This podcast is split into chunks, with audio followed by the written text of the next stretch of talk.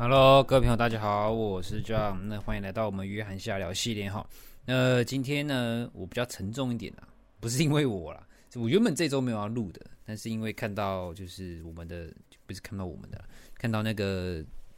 四年前发生的京都重京都动画纵火案的一审判决已经出来了，在日本的一审判决出来了，然后我就看了这个报道的时候，就看一看，就不看还好，看了就很沉重，知道吗？就是。这是我，这是呃，虽然说以前他那时候，他那时候发生呃，就是呃，纵火案件的时候，我是有有有有看到，但是我没有特别去关注这件事情。那今天就是看到说啊，一审判决出来，然后我就稍微想说，就想说，哎，去关注一下到底这到底是发生什么样这这事情。然后一看了之后就哦，整个就是哦，心情真的很复杂。我帮他们讲，好，那我今天就稍微分享一下这这件事情。那呃，这这次是这是我要讲的，叫做京都动画纵火案。那它是发生在二零一九年的七月十八日，然后是犯犯罪人是一个叫青叶真司的一个男性这样子。那我大概阐述一下到底做了什么事情。他在七月十八日的早上十点多，好吧，他在自自助加油站购入了四十公升的汽油。然后带着这个油桶呢，冲到京都动画的第一工作室的大门，然后冲到那个公司里面，然后对着当一楼的员工喊说：“啊，去死！”嗯，就刚就就是就直接喊去死，然后对现场的员工直接喷洒那些他刚刚买的汽油，然后直接点火燃烧，然后就这一烧下去之后，造成了三十六死三十二伤。对，然后二零一九年七月十八发生事情，然后到今天。二零二四年的一月二十五号，一审判决出来，这样子。其实这过这四年，我觉得这些受害者家属、罹难者家属的心情是多么复杂哦，就是多么的痛苦。无论是罹难者家，还是说呃这个三十二伤的这些被烧伤的这些职员，那他们经历过多少痛苦？因为大家还记得以前的那个。八仙尘爆的时候嘛，那时候也是，就是很多人都是那时候很很需要人工皮嘛，连那个呃诊所那些小人工皮都被征召到那征收到医院里面，就每个人就是对于就是每个人都因为烧伤的关系，可能有好几年不能呃上班，或者是甚至是无法自理的情况。对，就是烧伤真的是呃很痛苦的一件事情啊。对，这我觉得也无需。无需再阐述了。好，那发生这件事情之后，那犯案者这个青叶真司呢，那他其实当天就被逮捕了，因为他纵火的当下，他冲出去嘛，但是他也身上也是都是火了。然后里面的员有些员工就是已经发现苗头不对，就马上冲出去追他这样子。然后因为他因为这个青叶真司呢，他那一天也穿红色的上衣，所以其实他很好认。他一冲出，而且他有点胖。所以他跑不跑不快，所以他一下子不到几几十公尺，他就被呃就地正法，就是直接被就被捉，直接被抓到了这样子，就没没有逃案这样子。那呃，因为他因为这个青叶真司他也是有九十度的三度九十帕的三度灼伤，所以其实非常严重，所以他也是好几个月之后，呃，警察他们就是才对他开始咨询，就是。案发的四个月后，他才开始接受侦询了。那这四个月以前，他们都是去问一些，就是他的，比如说他这几年发生什么事情啊，人际关系呀、啊，他的他的父母啊之类的，然后或去他的房他的房子里面勘察这样子。那呃，这件事这个纵火案呢，这个刑事案件呢，最最难审理的就是就是他的精神问题这样子。那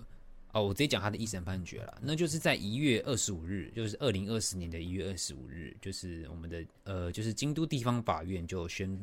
呃一审宣判，就是这个青叶真司呢，因小说因为小说被抄袭而犯案，有严重的妄妄想症状，然后被告青叶真司呢被判处于死刑，对，就是就是死刑啦，对啊，然后算是给。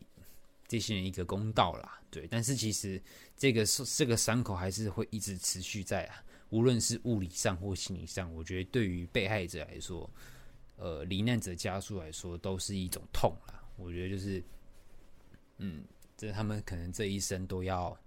呃疗伤了。对，其实我我看的其实真的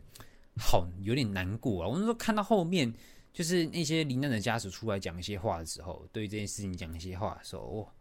真的好难过，我不知道怎么讲。好，那这个这个金阿尼这个京都动画公司呢，就是那这个不应该说这个青叶真司呢，他的动犯罪动机，他的犯罪动机是因为他之前呢有写一有写一些有写小说，就是因为他很喜欢那个金阿尼的一部动画叫做《凉宫春日》，那就是他也想要写一些就是呃上面是写说有关有关校校园的一些。故事啊，然后他就写一些，他就写小说，然后投稿到金阿尼的工作室，但是在呃评选的第一阶段就已经被刷下来。然后后来他说，在其他的动画上看到金阿尼用，就是就是疑似用他的小说里面的设定，疑似用他小说里面的呃他写的这个小说里面的就是故事，然后用在他们的动画上面，然后这个青叶真司就非常的不爽了。就是他觉得说，你怎么可以呃抄袭我的东西用在他上面？但是呃，金阿尼的就是负责人，他们有讲说，他们有翻到这个人的手稿，有翻到这个人写的这个小说，但是他这个小说在评选的第一阶段就已经被刷下来，而且他们在 B 阶段就只看大纲，那看完大纲之后，他们可能觉得，哎，这个可能。呃，不符合资格，就是没有他想象中好，可能就就被刷掉。所以他并没有看他全部的这个故事，他只有看大纲，所以根本不不存在任何抄袭跟跟那些所谓挪用他的资讯来一说这样子。因为后来他们有放出他们就是青叶真司觉得有被抄袭的片段，然后呃，现场的人，现场的无论是国民法官，或是说，或是说。就是现场大概就一致认为说他并没有这些，基本上就是就是所谓的怎么讲，就是如有如有重复，如有冲突的话，那都是一切都是巧合，懂我意思吗？就是一些些鸡毛蒜皮、小小的一些呃，很有些设定上可能跟他原本的这个青叶真司所写的小说有点有一点点相像，但是不构成抄袭行为，所以呃。怎么讲？就是他，因为他那为什么他会因为这件事情而去纵火呢？那这次就是这这次审理案件最大的重点，就是呃，他到底是心理心理疾病呢，还是还是说是他自己人格特质的问题而去犯案？因为这样子的呃定罪的方式会很呃会就是划分出他到底要被定多严重的罪，你知道吗？因为在呃呃。就是我们在判一些比较严重的一些罪行的时候，无论是死刑还是无期徒刑，那这个人可能他犯的案可能都是一些伤天害理呀、谋财害命的一些事情，所以呃都会需要非常长时间的案审理嘛。那这个人的精神的状况就会是一个非常大的一个呃就是基础。怎么讲？就是如果今天他是有精神疾病，他被诊断出就是精神科医师确定他是有。呃，精神疾病的话，那他的他罪行可能会降低。那如果今天他没有的话，那当然可能就是以正常行为能力、有负责任能力的方式去判这个案子。对，那呃，台湾的台湾的法律来说的话，就是呃呃，怎么讲？就是我们的刑法来说，如果今天他是被确定是有精神障碍者，他的犯罪有可能被设是设立是无罪或是减刑。日本也是一样，他们里面他们刑法就有规定说，一，呃，心神丧失者行为不罚，那心神耗弱者之行为减轻其刑。意思其实就跟我们的刑法差不多了，就是如果你有被被告，如果你这个被告是有精神鉴定的，确定他真的有精神疾病的话，那他的他的罪行可能会减刑啦。对，所以这也是为什么每次在判判刑的时候，如果呃。嗯，就是被告被确定是有精神疾病，所以他的可能他做的真的很恶劣的事情，谋财害命的事情。那今天他被判无期徒刑，或者说可能是有期徒刑的话，呃，受害者会受害者家属会非常的嗯不能接受，这这也是一大重点啊。就是就是就觉得说，他做了这么多作恶多端的事情，他谋财害命，他他杀了人，他夺取别人性命，那为什么他可以因为被诊断出了精神疾病而减刑？这是我觉得受害者是无法接受这件事情，无法咽咽下这口气的，对吧？所以每次在每次在判这种就是这种就是呃很严重的刑事案件的时候，我觉得无论是法官，无论是辩方、检方，或是说我们。检那个被害者这样子，被害者家属这样子，都其实是非常呃紧绷的，然后也是就是会很会很，就是你不会就你不会因为为了想要拿到什么东西而去这么认真看待这件事情。那我会觉得今天做的任何选择可算公平嘛？那他到底是呃有精神疾病，还是他今天是因为他自己的呃出于怨恨？因为他把他的东西刷，他把这个这个青叶就是觉得说金安妮把他的小说刷掉，然后结果后面还看到说有东西被抄袭，然后他觉得他他很不开心，很不爽，所以去纵火。那到底他要把这件事情归类在精神疾病，还是他自己的人格特质？那这就是这个案件的呃最大分水岭，就是他才能帮他定罪嘛。所以。呃呃，他的这个呃庭审呢，就是我们这个这个报道呢，因为我是参考自 The Reporter 报道者的报道，对，那呃检方的呃就是精神鉴定人，就是他的那个呃就是找那个医生去鉴定他到底有没有嘛。那检方的话，主要是认为说他犯罪的主因是他的精并非他的精神疾病，而是他的人格特质。那辩方呢，就是反下，就反过来嘛。总而言之，就是他认为做他会做这件事情，主要还是因为他的妄想，他的精神疾病。对，就是当然他不排除是他人格特质导致他做这件事情，但是他觉得大部分的人驱使他去纵火的话，是他的精神疾病的这个妄妄想症，而让他去做这件事情。对，那里面就有讲说，就是因为他们两个，因为检方跟辩方的医生都。都一致认为他有妄想这样的特一个人格障碍，但是细部的他们对于他的精神疾病又有不同的，就是呃设不同的就是命名跟设定，两边都不太一样。一个注重，一个觉得认为是他精神疾病比较重，一个认为他的他会做这件事这件事情是因为他人格特质比较重。对，所以这呃呃这个这个报道就有说了，就是。呃呃，精神鉴定这个这个事情，就是进入这个这个审判里面的深水区，就是到底他到底要怎么去定罪？我们这些法这个法官、这个医生跟律师，他们到底要怎么去鉴定？说这个人他做这件事情到底是因为什么样的目的？到底是他的动机主要来源是哪里？而去为他定罪这样子。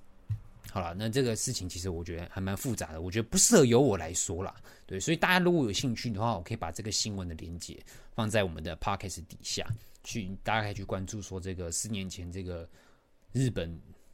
呃算是最近年近十几年来最大的这个刑事案件，死伤超过三十人以上，这个案件到底发生什么事情？这样子，我因为我自己看完之后，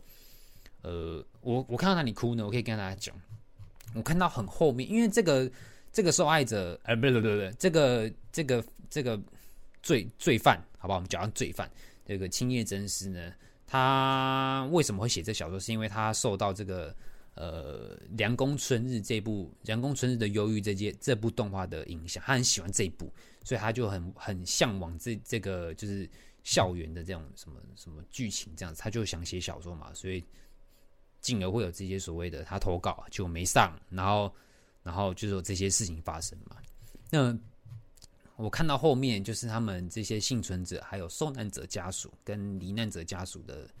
这个，就是呃，有出来讲对于这件事情的看法。那有一个人叫做有一个人叫做池田，呃，池就是有一个是叫池田清子的丈夫。那池田清子呢，就是写《凉宫春日》的这个灵魂人物啊。就是他的作画作画总监兼角色设计师池田晶子，那他在这这场的大火中，呃，遗憾的丧生了。那由着她的丈夫。跟小学二年级的儿子，就变成他儿子变单亲嘛，单亲爸爸这样子。然后，呃，就宣判他这个青叶真是死刑之后，他就讲说，他就出来讲说，青叶先生经过审判后，我能理解你你在生活中曾遇到许多困难，然而在我身边也有不少人比你过得还辛苦。由于你的行为，不得不背负辛苦人生走下去的人，又多了包含我儿子在内的数十人。他在讲就是这些受害者了。我对我儿子说：“青叶先生的惩罚，法律专家们会为我们认真考虑，我们就在旁边见证吧。不要总将把焦点放在青叶先生，而是要看向自己，看着自镜子里的自己是否有向着目标努力的前行。不要去怨恨别人。”因为会为自己带来不幸。当你因为自己的努力而达成梦想和希望，就是你战胜青叶先生给你的负累的时刻。当你不因困难而悲伤而受挫，成长起来就是爸爸的胜利。所以爸爸也会加油，我相信妈妈一定也会感到安心。我就哦，看我看到这个，我就哦哦，整个破防哎，就是我帮他们讲啊，就是你是就是。你的、你的、你的、你的你的妻子，这样就是在这个案件中不幸丧生，但是你还是要为自己，你还是要成为这个家庭的支柱，为他这个小学二年级的儿子，就是好好撑着，在这生活上好好撑着这样子。那他就讲说，就是呃，他能理解。这个青田，这个青叶真，这个这个犯罪者，他这个人人生需要许多困难，因为这个人他以前也是家庭破碎啊，爸爸也还有爸爸也有自杀，然后然后以前以前求学事情有被霸凌啊，然后他有妹妹好像也是也是有在某件事情就是呃自杀身亡这样子，然后他后来可能因为人格缺陷的问题，他还还去。偷了女生的内裤，然后还去超商里面抢东西，就是他有被关过啦，所以他的他的过去也是非常的，这个这个罪犯他的过去也是非常的伤痕累累，然后也是，嗯，就是满目疮痍啊，这个人，所以我觉得他说，所以他当我看到他跟我说，我能理解你在生活中痛苦的，有许多困难的时候，我就觉得啊，唉。真的很沉重了，我觉得大家可以去稍微看一下这件事情啊。对啊，我我我自己看完之后，嗯，呃，我我觉得大家可能会想要把重心放在说，哎，到底要不要？呃，有另外一个问题叫做，到底要不要把它定于死刑嘛？但是我觉得这个事情也不是我们能决定说死不死刑。今天他们在就是长达这一百二十几天的审审判里面，确定他是。死刑，我觉得也是经过漫长深思熟虑的，的，就是开会啊，然后审判啊这样子。因为他们里面那些国民法官啊，他们听到这些，就是因为他们也会开放一些随机开放，就是随机开放一些国民法官进来嘛，就是一些平民老百姓去呃听这样子的案件，然后可能也有一些就是权力去左右这个判决这样子。当他们都在听这些。呃，无论是无论是被害者家属的供词啊，或者谁的供词的时候，他们都会很沉，他们都会一度都会想哭。他们可是他们必须要理智，因为他们知道他们也有很大的责任，必须决定这个人的生死或这个人的罪行，这个人的就是审判结果到底怎么样。所以虽然说他们听了很多很悲惨、很难过的一些呃故事，然后到底发生什么事情，然后他们也很。紧绷，有点有时候还会濒临崩溃，但是他们还是必须在这场官司中保持理智，然后告自告诉自己说，他们比我们，呃，就是他们其实比我们更难过，我们必须要振作，我们必须要很理性的去判断这样子的案件，因为呃，无论如何，大家都不希望这件事情再度发生。然后里面我就有看到一件事情，就是日本就是在这件事情发生之后呢，二零二零年的时候就。就通过一个法，就是说，如果今天有人要买汽油的话，要实名制，就是就是就是就是就就看到这个就觉得，嗯，好，至少政府有为这些这些人做点什么事情呐、啊。对，那这个报道呢，我会再放在这个呃文我们的 podcast 底下，大家有兴趣可以去看一下，到底这个火灾到底发生什么事情哦。嗯嗯哦，我看反正我看完，我只是说哦。大家也可以去看一个，就是那个呃，就就是专门讲一些悬疑啊、推理的推理案件的，或是刑事案件的一个呃 YouTube 频道，叫做 Will，好不好？哎，他不叫，他叫叫做 X 调查，是 X 调查。对，他就他在三四年前就讲一部，就是金阿尼就是纵火事件的呃来龙去脉，但是没有讲到后来官司怎么样，因为那是后续发生的事情。大家看那一部之后，人家十几分钟而已，大家就可以呃可以知道说到底发生什么事情，都是他都为什么要纵火，然后这个青叶真司到到底过去发生什么事情，大家就可以从这部影片可以知道一些端倪啊。然后后续的，比如说，哎，后来，呃，这个官司啊，这个这个到底发生什么事情？二零二零二零二一年开始，到底他们到底做什么事情？那就可以用这个报道者的 reporter 这个文章可以略知一二，这样子。那，哎，我要继续录吗？因为我在想，我要不要讲那个，呃，就是贺龙跟超哥啊，还有。我们话锋一转，好不好？我们让我们心情比较愉悦一点，好不好？我们不要不要这个心情被被被影响了，因为讲讲实讲实在话，呃，我们也只不过是旁边收获资讯的人啊，所以我们也我们我们给予同情，但是我们没办法，我们也没必要就是影响到自己的心情了。好不好？好，那我今天就后后这个节目的后面呢，我就稍微讲一下，就是超哥与透子还是还是要讲贺龙跟王自然啊？我其实我也不知道要讲哪个。好了，我先讲王自然跟贺龙了。说真的啦，我自己我自己的立场是认为，贺龙应该，我自己认为贺龙应该是不太需要，呃，我觉得他需要道歉，但是我觉得他只需要对。这个陈娟道歉就好，但是要不要对什么民进党啊？要不要对什么王义川啊？要不要对什么谁谁，或是对王更甚至是王真道歉？我觉得没必要。我觉得他只需要对陈俊陈居安道歉就好。那为什么我觉得只要对他？因为说真的，今天这个来宾上台，他能做，他算是主持节目、掌管气氛的一个很重要的一个人嘛，主持人嘛。但是今天，呃，就是。访谈者他到底讲了什么事情？有时候在现场你也没办法去控制，他能讲什么你也没办法去控制。你总不能跟他说：“哎，你今天讲的事情我不予认同，然后叫你下台吧。”这样也也很不社会化，你懂我意思吗？就是也是一个很两难的事情。但是我自己我自己是认为啦，今天刚刚那个今天那个谁，王志山在台上去模仿陈居安啊，被推上台啊，然后还模仿他的那个就是就是就是生长者那个那个脸部表情的时候。说真的，呃，他也没有讲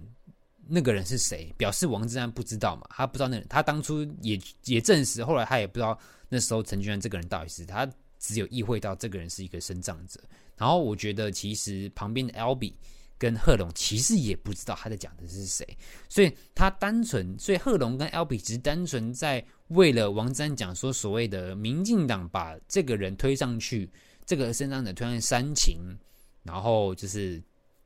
就是就是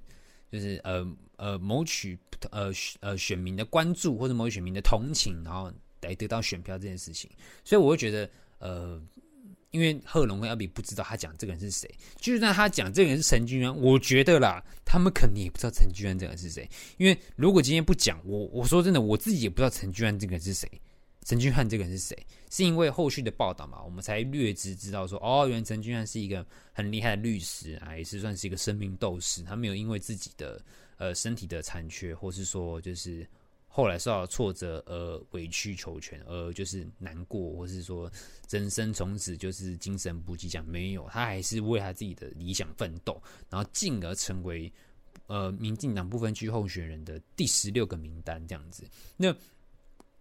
这也是我我讲的，就是为什么我觉得贺龙需要道歉的，也只有这个人，因为他无意间冒犯到，他无意间就是也因为在旁边笑，所以让其这样就是身障者，或是说陈君安这个人也觉得说，哎，你怎么可以在旁边笑？但是因为你今天在做节目，你今天请真人上台，说真的，你也没有办法控制他讲什么，然后他可能也不知道你在讲谁，然后就算今天他讲的是你不认同的，说真的。他也没办法赶他下台，对吧？所以我觉得这是一个商业行为啦。说真的，然后其实我蛮认同一个一个人讲的，就是那个苗博雅，就是苗博雅有有上呃政论节目讲讲说讲就是分享这个事情，他觉得说，呃嗯，今天你做喜剧好了，那你今天在现场，你有你这些现场观众是有买票进来的，那他今天在这个区域里面，或者说无论是你今天是讲任何题材，你今天要嘲讽任何时事，或是你要讲地域梗，那你今天在这场合里面，你跟这些当下人是有。这些观众是有就是默契的，就是我们这些观众是知道进来说你会讲一些就是呃呃好笑的事情、讽刺的事情，或者是说甚至是地狱梗的事情，我们是对这件事情抱有期待，然后也是很期待这个呃脱口秀的表演者到底会讲什么，所以我们跟我们表演者跟观众是有默契说，我们会听到这些东西，所以我们会在这个场合里面呃降低自己对于。这件事这件事情的道德标准嘛，我们才能会心一笑嘛。但是如果今天，但是如果今天说就是你今天把这个东西录影，然后放在网络上，那这件事情就不一样，因为你今天放网络上不一定是每个人都知道。呃，就是应该说，今天你放在网络上，你一定会很多，就是无论是酸民好了，或者说单。单纯不认同你某些看法的人出来讲，那这种事情就很容易造成一些社会上的纷争，因为你放在网络上了，大家都会看得到，所以很容易引起一些就是就是不好的效应出来。所以他说，你今天要讲这件事情，你呃，无论说你今天在片头放上面放说哦，本本次节目这些发言者、这些受访者的发言不代表本立场，我觉得这都是一个止血的行为。那你今天放网络上，当然是可公公平嘛。那我会觉得说，呃嗯，会被延上，会被就是会被声障者觉得说，呃，你受到冒犯，呃，觉得你不好，我觉我会觉得情有可原。我觉得你势必是是需要出来道歉，但是你道歉的对象，呃。只需要跟陈俊翰或是说呃其他的身障人身障人士道歉就可以了。我觉得他不需要对其他无论是其他呃什么什么什么跳出来讲话那些民族，我觉得其实都不需要。他只要也不用对社会道歉，他只要对身障者跟陈俊翰这个这些呃身障者道歉就可以。我个人觉得是这样子。就算你今天是无意冒犯，我也觉得你还是需要出来道歉这样子。好，那第二件事情就是哎，Toys 跟超哥嘛。好吧，这件事情就悬了，好不好？这件事情其实我蛮有，我自我自己是蛮有想法的啦。就是，嗯，来龙去脉应该不用解释吧？大家应该都知道吧？那反正他就是去去去他的餐厅里面说东西难吃嘛，总之就是这样。然后后来出来他也继续讲嘛，然后就直接被超哥打。那套用一句瓜吉在直播间讲的：“诶，怎么大家都要我当人质啊？”这这不是很好结论吗？两个都是不是很好的人啊，有什么好聊的呢？你懂吗？我大概可以理解啊，我我我蛮认同这种说法，因为这两个人在呃社会观感上可能都不是一个太正面的一个呃网红哦，应该说网红吧的设定，所以他说两个都是不太好的人，也没什么好批评的，也没什么好评论的。我觉得我蛮认同这句话的，但是如果我们要细部区分，到底谁对谁错？啊，我觉得大家一定会觉得哦，两个都对，两个都错。好，我今天要，其实我觉得我要我要单独讲一件事情，就是所谓的打人就是不对这件事情，因为我觉得，嗯，打人固然不对，但是我们也不能去轻忽所谓的呃言语上面所带来的伤害，应该这么讲了。我今天并不是要合理化超哥打人这件事情，因为。超哥打人这件事情的话，无论是法律上或是社会社会上，一定会给予他一些谴责跟处罚嘛。那我们换过头来讲，Toys 好了。那 Toys 他到我我没有说他他到底该他因为讲东西别人东西难吃该不该打？我觉得没有人是应该被打的，只不过因为他今天调解对象也是一个比较。就超哥嘛，我也不知道该怎么，反正就是他他他惹对象是超哥嘛，他跑到人家的餐厅里面，然后还开直播，然后讲他的东西，可能可能有些东西讲说，哎，没问题，这个好吃，那这个东西哦难吃哦，然后这个东西嗯还可以什么，他就是直接当场评论嘛，然后然后就是现场就呃后来超哥也来嘛，然后听说他外面还还聚人很多人把他围起来干嘛的，反正就是超哥来了嘛，哦好可能。以客为尊嘛，他可能也请他吃这一顿，可能他请，然后后来可能 Toys 又在在他面前就是呃，就是 Toys 是 Toys 式的那种耍摆烂，然后开始讲一些就是酸言酸语干嘛的，所以导致超哥最后不忍了，直接靠援出来扁他这样子。那我还是要我还是一句话啦，嗯，我们我们我们还是要先声明，就是我们不支持打人的，打人就是不对。只是我今天要讲一件事情，就是说言语带来的伤害其实是很高的。我要怎么？这我觉得很，就像我们常常会讲说，霸凌这件事情不单单只是肢体霸凌嘛，言语霸凌也是一种霸凌啊。而且言语霸凌的霸凌是有时候是更难发现，而且如果今天他显现出就是这个人遭受到言语的攻击或霸凌所产生出来的伤害，如果今天他显现出来，那一般来说都是很严重的时候。那比如说，可能有些人在学在学生时，他因为遭受到霸凌嘛，那他可能忍在心里忍很久，然后。可能到时候一波爆发，可能做一些很 呃非常不好的事情啊，或者是说危害社会安全的问题，危害学生安全的问题，这也是一点。所以今天大家都一直在讲说，哦，打人就是不对啊，超哥，你怎么可以打人？我只是讲你东西难吃啊。对啊，我们单讲这件事情的话，当然超哥一定是不对的最多，他大概占了七成八成嘛。因为前提就是因为他打人，你因为今天他可以讲说，哦，他来到我的地盘，然后我在这边。呃，就是就是乱讲一些什么什么什么什么东西难吃，干嘛不给我面子？然后我就想给他教训一下，这样子。那他当然这样子当然很难去，因为你都已经打人了嘛，所以你今天要做说什么辩驳的话，说真的，就算今天民众或是你的粉丝觉得你你你，就是做的事情很好，但是如果今天因为托尔斯就会提告嘛，在法律面前打人就一定是会。